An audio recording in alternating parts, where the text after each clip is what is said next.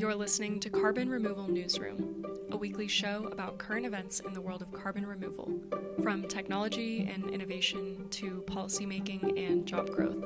Brought to you by Nori, the carbon removal marketplace. Hello and welcome to the Reversing Climate Change podcast with Nori. I'm Ross Kenny. I'm the creative editor at Nori.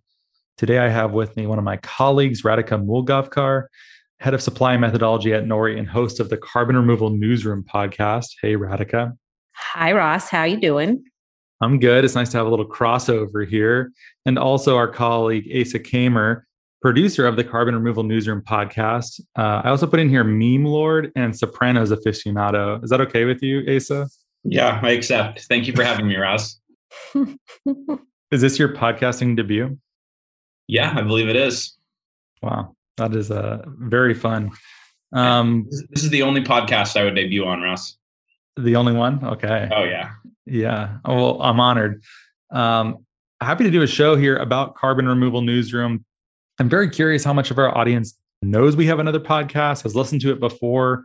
I wanted to introduce it, talk about why it's a cool addition, um, something different from reversing climate change, how exactly it works, and uh, maybe just get a sense for your personalities so, what if we just started though by explaining who you both are, how you got interested in carbon removal, and then we'll work our way into the podcast. And uh, I don't know, Asa, you want Radhika to go first? Maybe I'll let you off the hook a little bit, or would you feel better just diving right in? What's easier on you? I'm I'm happy to go first, or you should do it. We're just gonna throw you in. the host of the show, and I think you know we want to introduce some listeners to what our show is all about. And that starts and ends with Radhika, in my opinion. So, oh, well, thanks so much, Asa. I appreciate it. Yeah. So, I, how did I get involved in carbon removal? I mean, it's kind of a long and painful story, but the short version of it is I have always been interested in science. I have a cell and molecular biology undergrad degree. I came of age in the first dot com boom, so that probably everybody now knows how old I am. And I was really also interested in the intersection of startups and different types of science based technologies.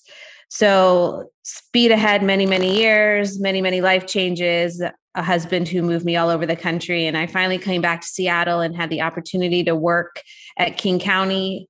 And King County, eventually, I worked in battery electric buses. So, I got my introduction to kind of emission reductions. Again, it's it spurred my interest again in environmental tech and startups. Heard about Nori through um, actually GeekWire, and then had a acquaintance who is an advisor or friend who is an advisor to Nori. And lo and behold, you guys had your seed series funding and you needed somebody with my skill set and all worked out. And now it's been like a PhD in carbon removal for me. What? Which advisor do you know? Uh, Katie. Oh, okay cool. That's I always forget you had a um, like a molecular science biology background too, and you're yeah, a lawyer. lawyer. Yeah, well, I mean, yeah, you've had a quite a varied career. It's pretty pretty intriguing. We just collect these wild cards over here, I think. I have. I've been everywhere from Microsoft to a big law firm to a small law firm to the county. So I have experienced a lot of different things with a huge break in working in between. So to all those people who take some time off because of parenting, there's always a way to get back in. Don't give up. That's my piece of advice for the day. Great advice. Uh, Asa, I think did I meet you originally through Airminers? Is that how this happened? Yeah, I think so. Okay. And how did you find your way into Airminers and carbon removal?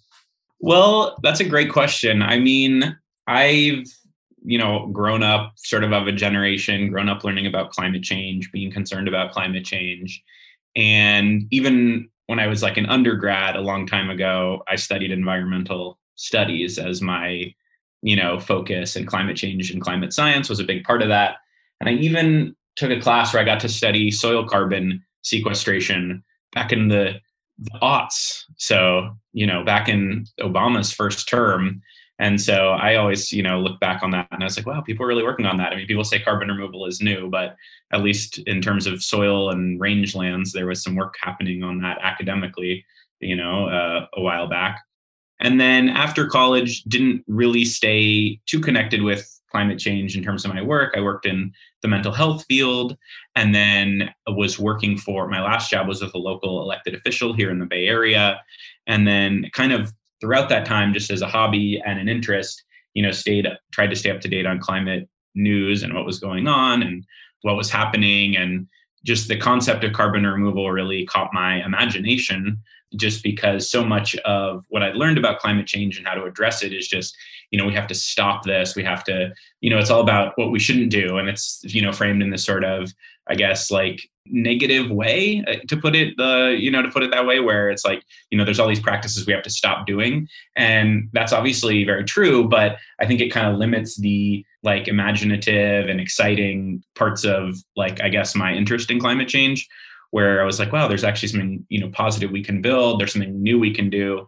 And, you know, carbon removal is still very nascent. You know, we don't want to get too um, like techno optimist about it, as people would say. I don't want to overstate how important it will be, but you know, there's something really interesting about it. So I wanted to learn more and just kind of was reading what was available online at the time. There wasn't a lot. And uh, I'm trying to remember what it's called, but Carbon 180, when they had their previous name, I think it was like Center for Carbon Removal, kind of found their right. website. And they were also located in the East Bay where I am. And, you know, they had all a lot of materials and they also had like a, um, you know, a Slack group. So I was like, okay, that's cool. Like I'll see what people are working on. And then that became air miners and then, you know, just started following that. So it wasn't really a professional interest for years, just mean, I kind of wanted to learn more about and stay up to date on and kind of geek out on.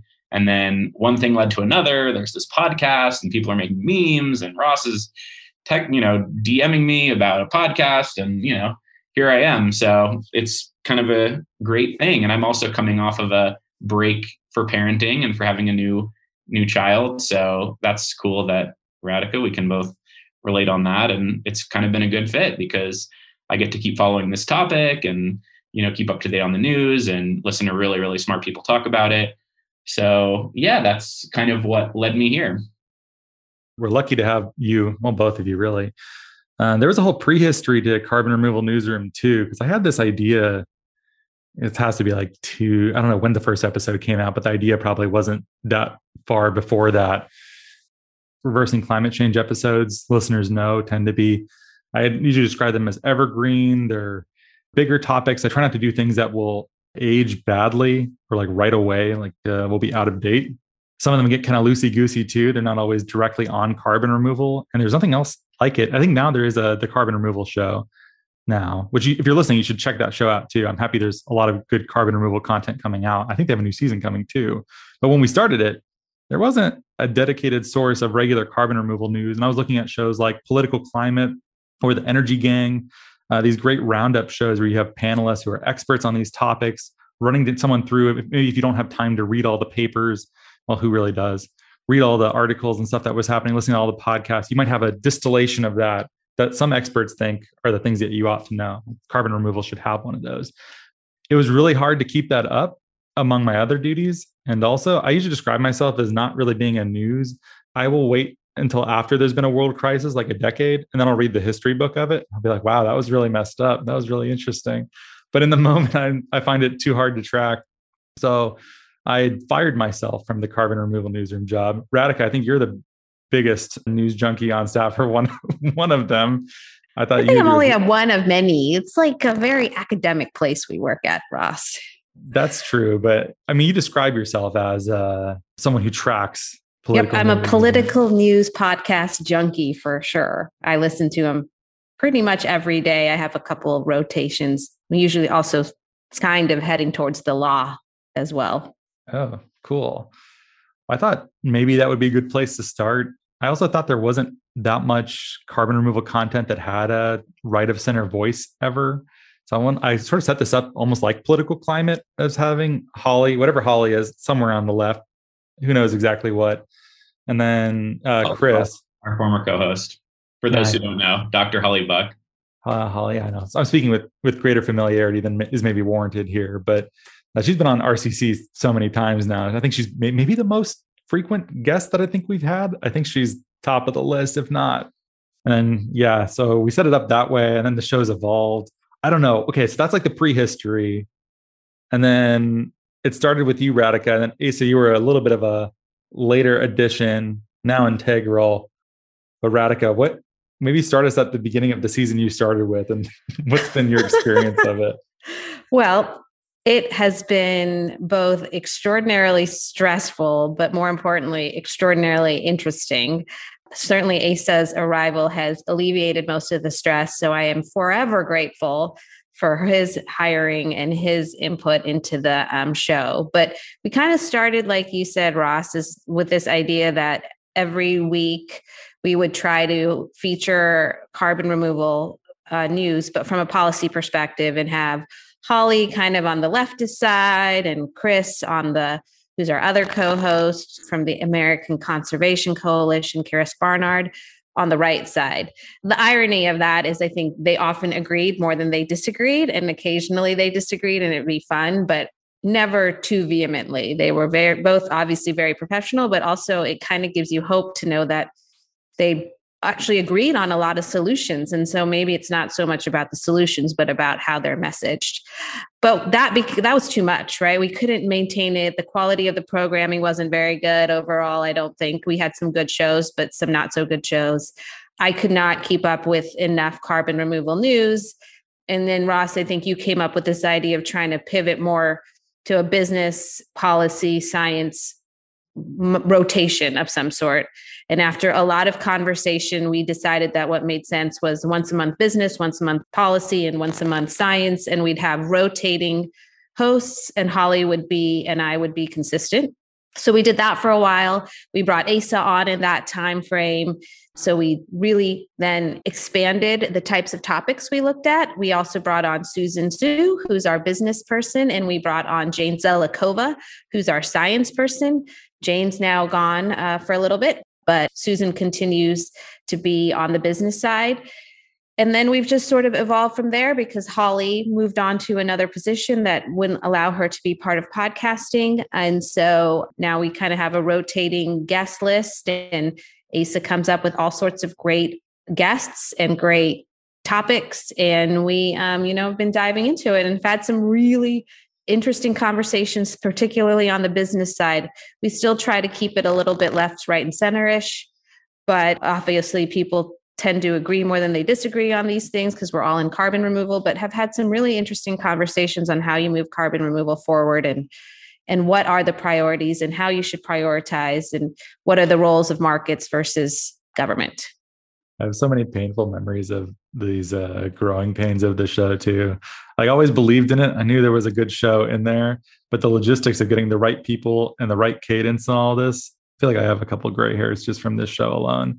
But now it works, and I'm really proud of it. It's my favorite show. It's the one that I listen to the most frequently on my own, and not even because I'm obligated to for work purposes. I find it to be a, a fascinating. Re- if you care about carbon removal, I don't think there's anything else quite like it.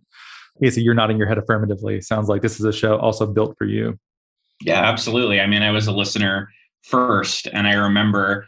I think I've told you this. I remember a episode maybe two years ago where you and Tito from Air Miners were going through like a DOE grant list of like sub million dollar grants to various uh, university groups and startups oh, so who are on direct air capture. And I mean, I was interested. I was like, this is the content that I want because I know enough to kind of know what they're talking about, but want to learn more. And I was like, this is great, you know? And so um, that kind of got me hooked. I think that was maybe the first show I listened to and then have subscribed ever since. So, and now you run it, Asa. You're basically the brains behind it.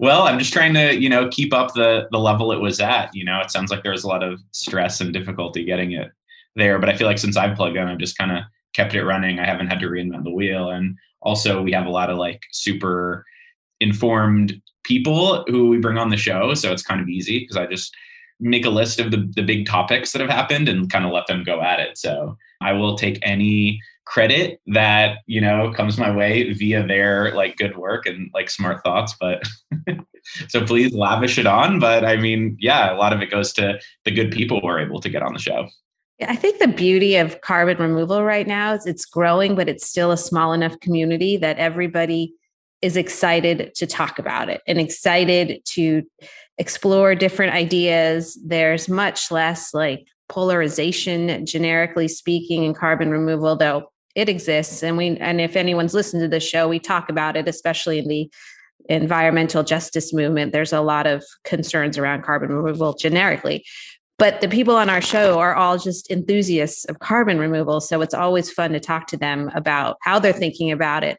What floats their boat? What makes them excited? I mean and that you can't help but enjoy a show where people are so passionate about what they're talking about and what they're thinking about every day. Absolutely and the the level of news i mean there's so much going on with carbon removal but i still feel like we're able to hit the top like most important points. And so we really get like people who are really know what they're talking about talking about the most up to date like things happening in carbon removal and i don't think yeah that that's something i still enjoy listening to because i don't necessarily find that anywhere else and listeners are now maybe ready for us to stop patting ourselves on the back. But one more thing I'll say is, you know, today, not to date the show, I hope this is okay, Ross, but, you know, Heirloom, a direct air capture company, announced a $53 million rate, you know, fundraising round. And we had um, Noah McQueen from Heirloom talking about their tech and scaling DAC, which is what they're doing, just a few weeks ago on the show, you know, and I saw recently that Robert Downey Jr tweeted about the open air collectives um, bill they're working on in New York State. And we had Toby Bryce from the Open Air Collective just a few weeks ago. And even Microsoft's report they put out last week about their attempts to, you know, be carbon negative was something that effort was something we talked about on a recent business episode with, you know, Susan Su and Naeem Merchant, who was a guest. And so it's like we really there, there's it, it's a contained enough like you know space that we can really touch on the big things that are happening and you know I like to, you know, I like that we've been kind of ahead of the curve on some of those big, big topics, and we'll try to keep doing that. So many backpats, but it's loud. Mm-hmm. When the show started, I had a hard time finding enough shows, and it was very intermittent. The first season would be like, oh, I guess this is good enough for its own standalone show. And that was, yeah, some years ago. But now I don't even think, I think you have to be choosy. Like oh so and so raised another round. Oh they're always raising a round. Is this really newsworthy at this point? Oh so and so sold out all their supply to such and such a big company. Yeah you have to be a lot more choosy. Also ace i will give you one pat on the back. Being a producer is a really hard job in the sense that if you do your job well people don't think you did anything but if you screw it up everyone knows it's you and they're very mad at you that's that's, that's true whether it's uh, filmmaking whether it's podcasting and Radhika, I think that's probably true for your job too, being you're in this moderator kind of position or trying to keep the show administered correctly so that the flow works. And I know sometimes there's this tricky balance of how much you want to say yourself versus just make sure the whole thing works well. Do you vanish into the background and make the show work, or is this driven by your personality? What do you think? Well, I'm sure it's a combination of both things. I am very, very when I'm when we're doing the show, I'm actually frequently checking the clock to make sure that we're moving along and we're keeping the pace going. People have a lot to say, but it's got to be meaningful. And so, about making that balance when we're talking, it's hard sometimes to get people to stop talking, but I always try to be kind of cognizant of that. And also, sometimes it's hard to get people to talk because they're anxious and they don't know how to do it. So, I always also try to bring a very loose and relatively not structured style. But there is a little art to keeping things moving forward, which I'm continually working on. I'm not by any means an expert. And then, you know, I just try to be a bit humble when I go in there and realize these people are the experts and I'm the person learning. And so I often approach it more from a perspective of what, what, what don't I understand or what is something that I've been thinking about that makes that I would like further clarification on in this area. And and then oftentimes it's also they will say something that piques my interest and i'm like wait i need i need to understand that better so hopefully people who listen have the same interests as i do because that's often what guides the show not anything pre-existing though asa provides me wonderful outlines but i usually just use that as a framework to then launch off of and the other thing i often want to do is not let the guests know what every question is because then it feels a little stilted, right? So they prepare their answers, but I'm not going to let you use all your prepared answers ahead of time. It's been a great learning experience for me. I'm happy that you picked up on that classic podcaster interviewer trick. I have to rely on that one a lot. There's it's also like the the relationship is the more they present or the more famous they are or both, the more used they are to giving a canned answer. And you have to be, you have to outsmart them almost, like find ways to not get them into that. Because once they do, it's like everyone has seen this PowerPoint presentation. It's not good. Yeah. It's not real. We got to this is like part of the subtle arts of trying to interview well. It's not easy. I think some some shows I'm like, yeah, I really did a number on that guest, and it came out amazing for him, for them, and for for the show. But I also had some where I've been run over. I'm like, wow, I did not do a good job, and that show is terrible because I let that person talk because they are a steamroller. I think your instinct is correct here too. Podcasting being a potentially long form medium, if you allow it to be in the content, justifies it of having podcasting is probably as close to a public face to face conversation about meaningful issues as we have. There's something about the written word that is almost inherently abstract and it's I mean, Twitter is probably the worst example where you're you're just talking to people that you hate. Even though if you talk to them in the same room, you might be able to find some common ground and have a productive, interesting disagreement. That's the goal with podcasting, at least as far as I'm concerned. I'm there are many people who've been on the show that I don't always see eye to eye with. But could you tell? I hope I hope you can't always. I try to meet them at a level where we can have a good discussion. I think that's true of Carbon Removal Newsroom as well. I know that's part of your ethos, Radhika. Oh, yeah, for sure. I'm I'm at heart a pragmatist. So whatever solutions you want to bring that work, I'm not too worried about where you're coming from.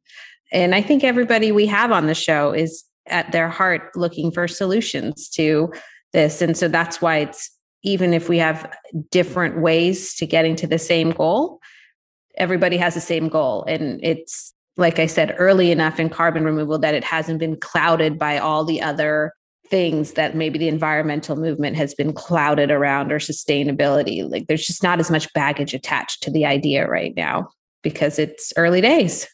Yeah. Do you feel similarly to that, Asa, or do you have a different take? I mean, yeah, it's it's I think it's hard because I do sometimes follow some of the social media stuff more than I want. And that always turns into a flame war no matter what. And there's so much there is a lot of like bitterness towards I mean, there there are some issues with people who don't like carbon removal, obviously. But I have talked to people, I mean, I think that like the other side of the coin is I've talked to people who are like doing lobbying within, you know, on Capitol Hill and have said that carbon removal is like not partisan. That like it has broad, like truly broad bipartisan support.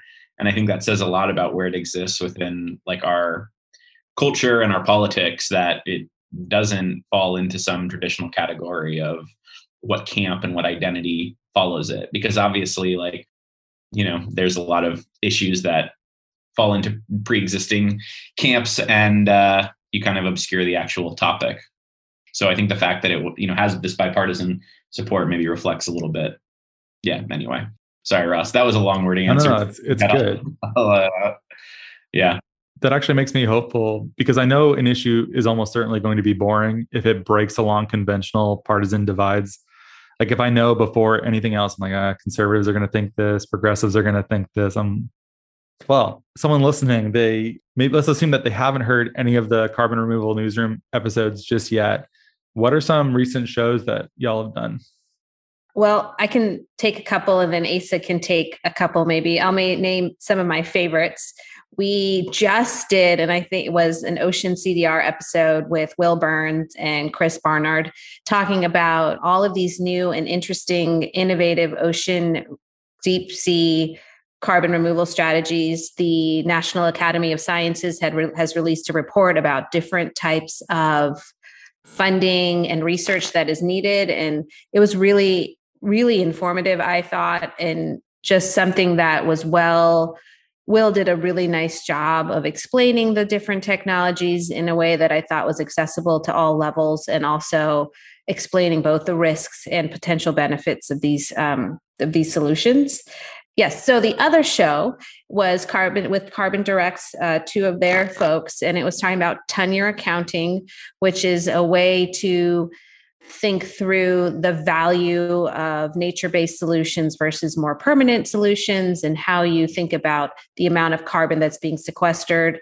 It's becoming a much more timely topic right now because there is this disconnect between what we need to do and the technology, especially around permanent solutions. And so, nature based solutions are a good short term or medium term solution.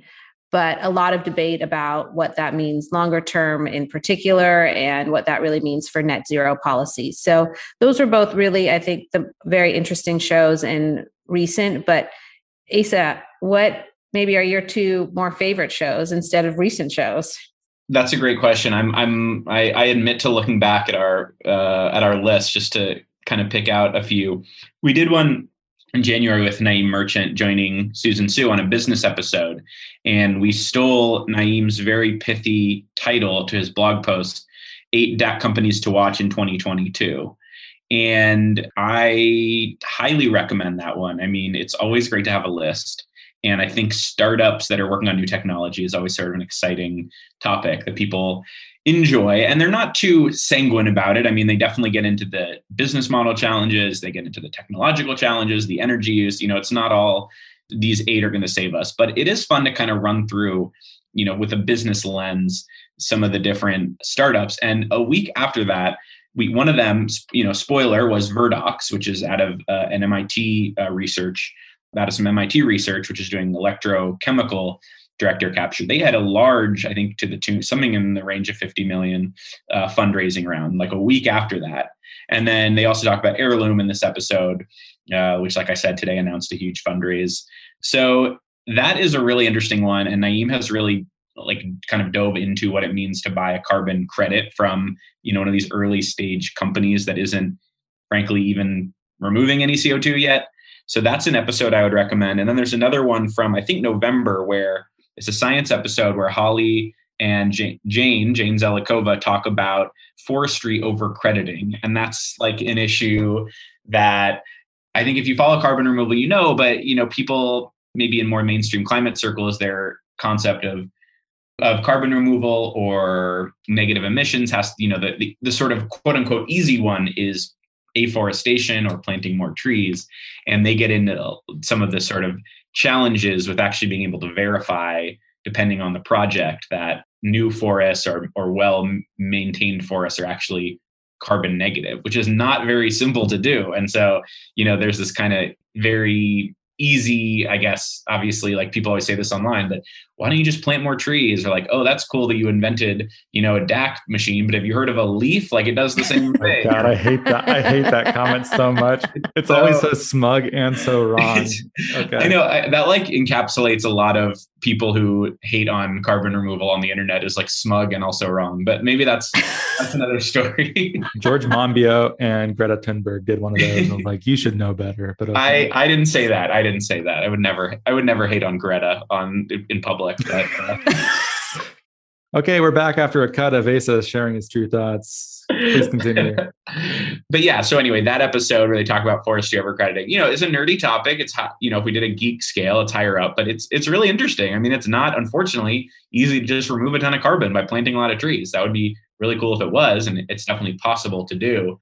But the research into it, you know, paints a very complicated picture. So those are two there i could go go on. There's more episodes. There's one where we have holly and chris going back and forth about climate reparations that was a good one. um, which is a it's just a meaty topic that they just kind of scratch the surface of. But those are some of my favorites.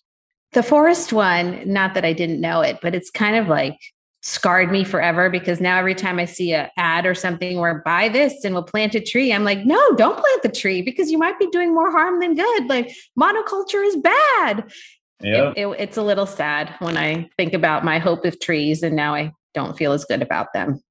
You just started seeing it everywhere. I saw one, I had to buy a flight recently and they don't really tell you that much. They really make you work for it to find the info. And I'm like, how many people get suckered into stuff that, yeah, does nothing, may on net be a negative? Probably a fair number of people with good hearts who just are parted with their money for no reason. Yeah. I mean, everyone likes a tree. Everyone likes a tree. Everyone likes a tree. Yeah. There's a mm-hmm. there's so many good ones too. I, if I had to choose, I would say all of the ones that have me speaking are the ones I like the most. Every single one you were on, Ross, was the best episode ever. Oh yeah, that's how I think about it. No, uh-huh. it's it's great. I think like such a great deal of pride in this show, being able to just listen and like be involved in it, but very loosely. It's mostly you two who are driving this thing forward. But it's like I made a show for my own benefit. I'm like, oh, I need to know this stuff. what if I sort of like executively produce the thing that I need to be successful at my own job? It's like getting a PhD in carbon removal, I tell you. I mean, it's amazing the level and depth of knowledge of the people who come on our shows. I feel like a, it's such a dilettante, both in reversing climate change and carbon removal newsroom. I'm like, hmm, okay, fancy scientist person who is actually numerate. Speaking as someone who is enumerate, that sounds smart. Thanks for teaching. Anyways, I feel like a doofus half the time. Uh, I don't know if you feel that way ever too. Right? Oh, I mean, pretty much every episode, I'm like, uh, okay, wow, that's in really amazing depth that I don't have, particularly the science episodes. I'm always like feeling a little, just a little bit out of my depth and hoping that it doesn't show too much when I'm hosting. I had to ask Jane one time to teach me how to read a science paper. like, there's a scene in Peep Show where Jeremy asks Mark how to read. He has to read Wuthering Heights. He's like, How do I read? I know how to like the words. Mark says, Look at the page. You probably want to look away now, don't you? yes, I do. Don't look away. Don't look. Keep going. look what Jane had to do to me to read a science paper. Anyway, so this is really undermining the credibility of the podcasting oh. medium as a whole, I think. We just ask the people who do know how to read the papers what what to make of it, and they explain it to us. I think that's good. Actually, uh, as much as we just dunked on that, your role, I think, is to, to be a good stand in for a generally intelligent but non-specialist audience and they want someone to ask those questions that you know ground these world-class you know phds in language oh, that they I, can actually understand that that's the job i think I, I 100% put questions in the outline that are questions I have that I that's that's great. That's right. Oh, totally. Yeah. And there's there's no like secret formula to that. That's just okay, I can read the introduction, methods, conclusion of a paper, understand 10% of it, and be like, all right, they're talking about rocks here, but like, does it say if it works or not? And, you know, whatever. And then just ask those questions of the expert and, you know, hear what they say. And hopefully I can, you know, that maybe comes down, comes down to my level. I don't want to overstate it. I mean, I think this is a show that a general audience can enjoy. I, I don't want people to be intimidated. You, you know, you're going to learn from it. Hey, so you have to like bold or something the questions I must ask for you on your behalf because I don't know which ones I might be skipping that you are most curious about. I, I will. I, I definitely will. I think that's a great technique. How else are you supposed to write a question that you're not personally interested or invested in? Is a really surreal working style. How would you even do that? I feel like they would all end up really basic. Yeah, I mean, I think we're all curious about this topic and about some of the different like science or policy questions, you know, things that are sort of, you know, like cutting edge, so to speak. And so there is like a level of curiosity. And I think that's like an asset, not a detriment. I mean, if we were just like pure, pure experts, like, I don't know, like you want to not know everything. So you can have that like beginner's mind, as they say, of just like asking questions. What's going on? I don't know. I mean, to me, I think that's how you kind of like unveil certain things that you might not like be able to get otherwise if you're just like hearing their sort of presentation like we were saying earlier you know if you're getting the slide deck you might not kind of get to some of the more philosophical like sort of belief or you know some of the like i guess like deeper approaches some of the, these people might have or why they why they think it's important definitely and I actually was scheduled to go see someone speak in Seattle at the last minute, decided not to, uh, in no small part because I want them to be on the show. And if I see someone else question them for an hour, it won't be fresh. So I was like, why don't I just skip this? I'm always really concerned about that. I don't know if it's the same for you guys at this point.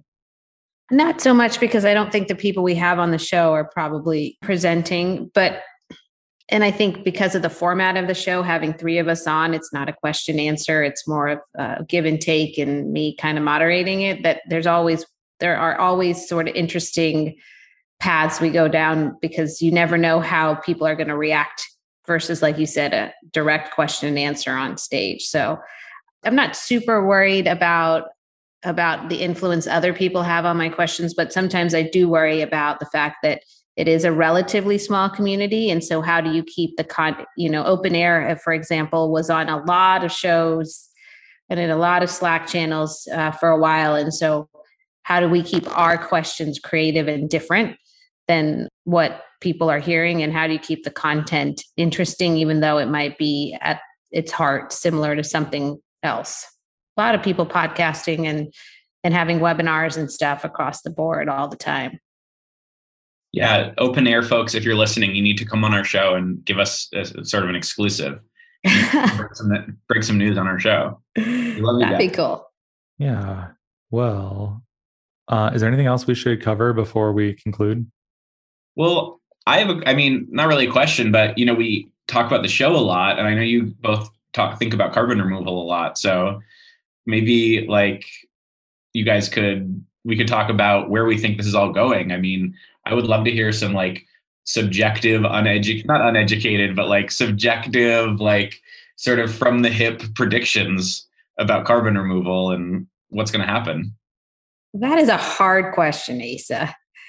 And I think the I'm going to like not give you probably a very satisfactory answer because all I know is I'm optimistic about it and I think in 10 years we'll look back and say, "Oh, it was so obvious," but I have no idea what that path to obviousness is right now. And I'm really right now most interested in the whole dichotomy between nature based versus well the di- not dichotomy but the durability questions that are coming up more and more around types of permanence length of time i really love what the carbon direct people talked about the vertical versus the horizontal stacking of carbon removal and my fervent wish is that net zero and carbon removal would get split apart so you could approach them with different solutions rather than trying to glom them together, which I think just makes carbon removal that much harder.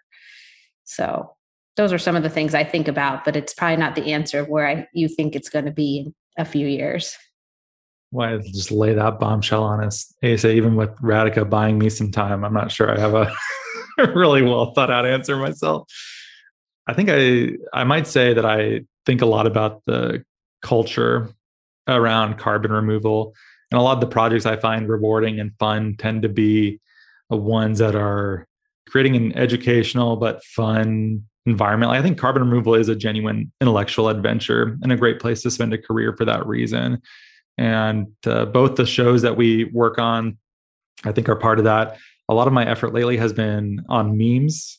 So Ace and I have been doing a lot of work on, uh, if you're on Instagram, at carbon removal memes it's also carbon removal memes for climate restorative teens on Twitter and Facebook. Radhika, you're shaking your head, but that's a naming convention that is popular among meme pages. Don't don't you do that. But I think a lot of those are are really fun. Making highly niched content, I think, is important. I think trying to make carbon removal cool and engaging. I think that's going to be.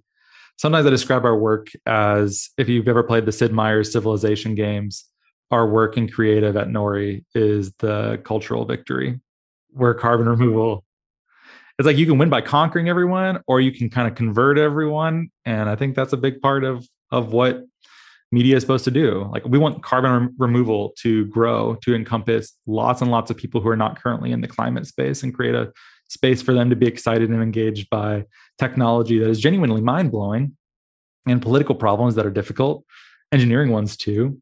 So I see that as my job is basically to, to grow the carbon removal space as big as possible to try to teach people that this is important and these are some of the interesting topics that people of good faith can legitimately disagree upon uh, productively. And this is where it's fun to intellectually hang out and discuss these things. So i'm hoping that in the next couple of years those pages and our podcasts get lots and lots more listeners and we sort of are a good staging area. And there's other places where people land too, which whether that's Carbon 180 or Air Miners or Open Air Collective or whatever comes out in the next couple of years that in hindsight seems obvious as Radhika supposes. I'm thinking in terms of like a large cultural movement. I think that's my off the cuff answer. Put a gun to my head. Tell me something on a podcast publicly. So what about happy? you, Asa? I think we yeah. should turn the question. Oh, absolutely. Yeah. I agree that I do actually think we're going to have technological quote unquote carbon removal at a relatively cheap price within the next few decades.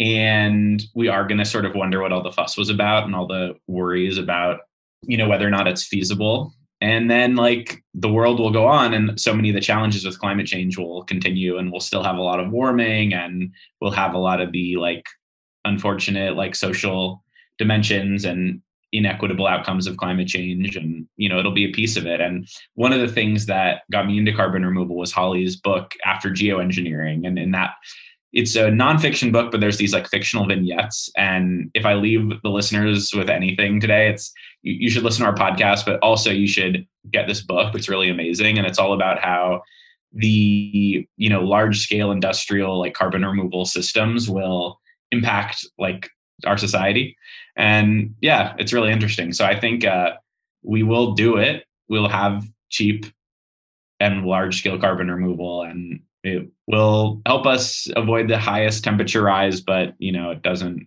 solve many of the other problems that we face. So yeah, I guess I'm kind of somewhere in the middle of the the two camps between people who really believe in it and people who are very against it. Cool. Thanks for Wow, I feel like you tamped yours down a little bit, Asa. You had all that time to think. You could have spoken for 15 minutes if you had wanted to. No one would have stopped you. I could have, and I'm sure the listeners are glad I'm, I did not yeah, I might have cut mine down a little bit. Okay, well, thanks so much for being on the show, Asa, podcast debutante extraordinaire. So happy to have you. Thanks for having me. Great to be here. And Radhika, always a pleasure to have you on. Always a pleasure to be here, Ross. Anytime. Yeah, feel free to ex- extend an invitation my way sometime. Just kidding. I, I, get, I get all the podcasting I want. yeah, well, when we have an ex an episode on media and carbon removal, maybe you should join. What's the Salem witch trials play? The Crucible. More weight. putting, putting the stones yeah. on him at the end. Okay. Yeah, you're Arthur yeah. Miller for sure. Oh, wow. Are you comparing yourself to the persecuted women of the Salem witch trial. no, it's the. It's, for the record, no. Let's let's not say it's the guy. It's I forget what his name is, but he's the guy at the end who they're they're like smashing with rocks, and his last words are "more weight, like kill me faster." oh, come on! I would be more than lovely to be on a podcast with. You'd have a great time. Oh no, it'd be super fun. Well, definitely, if you're listening still, check out Carbon Removal Newsroom. It's a great show, my personal favorite. Uh, learn a lot every time. Ace and Radhika do an amazing job at it. And then also, if you like this show, which presumably you do if you've made it this far, please give us a great rating and review on Apple Podcasts or Spotify. Thanks for listening. Share it with a friend. And thank you again.